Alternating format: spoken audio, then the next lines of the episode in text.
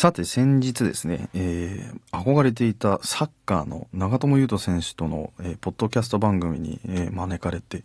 対談をする機会がございました。で、長友選手、もうね、知らない人は本当にいないと思うんですけども、あのイタリアの名門クラブインテルで、え、プレーした最初の日本人でもありまして、昨年のカタールワールドカップですね、記憶も新しいですけども、日本代表のベスト16、えー、進出に貢献をされていましたし、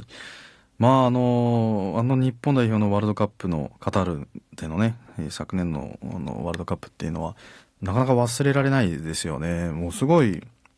劇的なね、ドイツに勝ったり、スペインに勝ったりでしたっけ。うん、本当にあれは、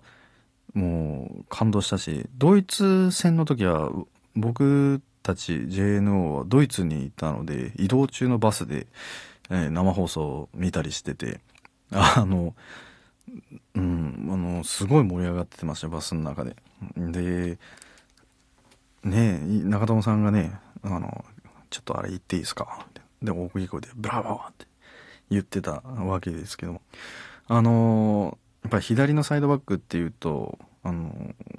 やっぱりこう、バックっていうのはあの、ディフェンスなんですよね。だからこう相手が攻め組んでくるところを、いかにこう真ん中にセンターにボールを渡させないか入れさせないかっていうのが特に、えー、まあ仕事の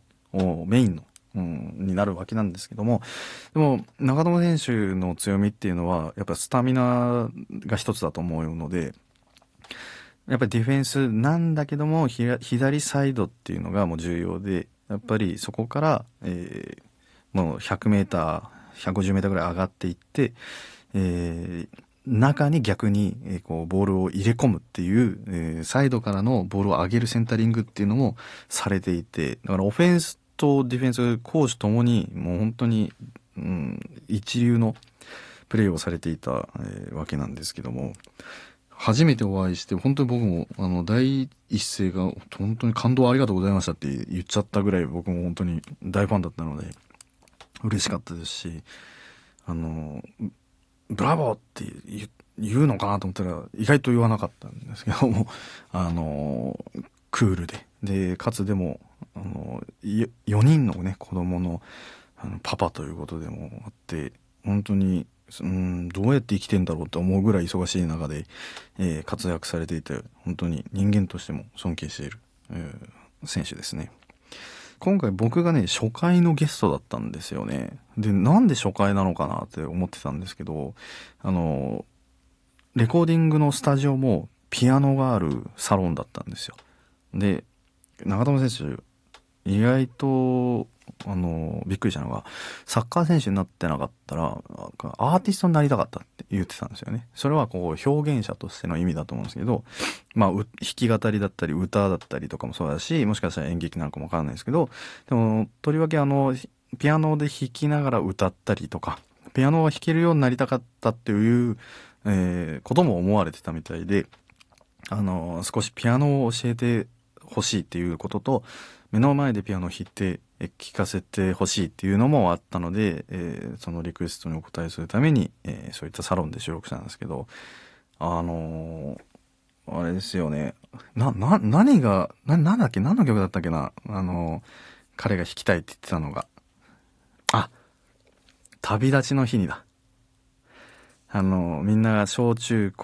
とか高校生で歌う卒業ソングのあの旅立ちの日に、あれがものすごい好きみたいで、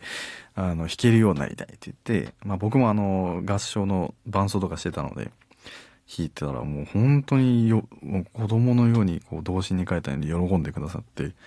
えー、で、まあちょっとだけアドバイスはしたんですけども、もうあの楽譜を読めないということなので、もう目で視覚から入ってくる。まあ、武井壮さんもそうだったんですけど、まあ、動体視力が優れているので、ここを弾いたらここ、ここ、右、左、みたいな感じで、まあ、あの、ピアノを学ばれていくのが一番いいかなとか、いろいろポイントをちょっと少しだけですけども、お話しさせていただいて。えー、まあ、こう、音楽業界以外でこういう素敵があったのも、まあ、ピアノやっててよかったなっていう瞬間でしたけども、最後に僕もサインを、ボールをいただけて、あの、うちの家の棚がすごいことになってて、